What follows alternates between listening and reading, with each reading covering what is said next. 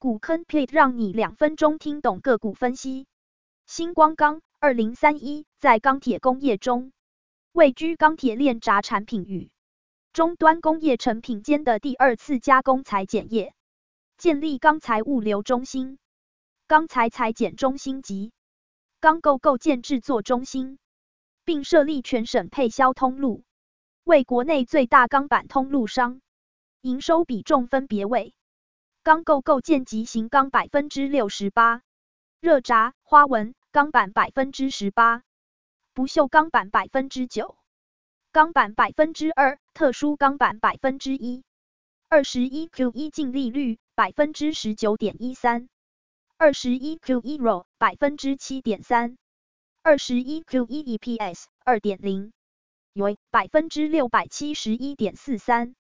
二十一年五月营收为百分之一百零一点零，二十一年四月营收为百分之六十二点一，二十一年三月营收为百分之四十二点九。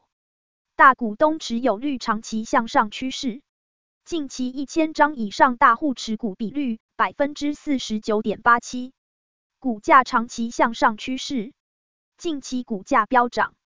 市场消息。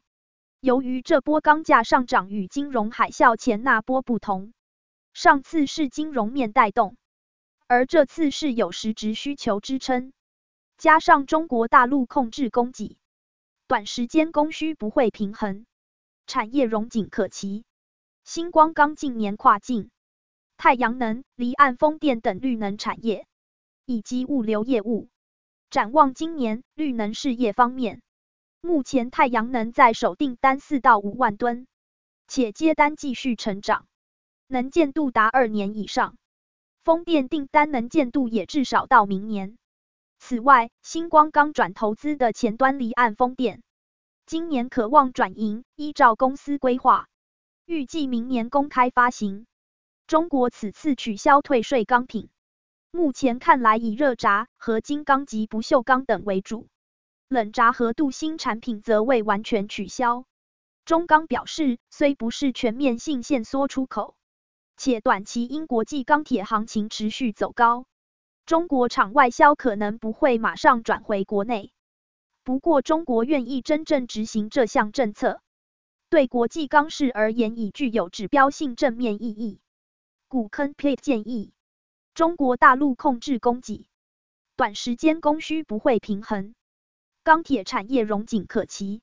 中国取消退税钢品，目前以热轧、合金钢及不锈钢等为主，冷轧和镀锌产品则未完全取消。星光钢太阳能订单四到五万吨，且接单继续成长，能见度达二年以上。星光钢风电订单能见度也至少到明年。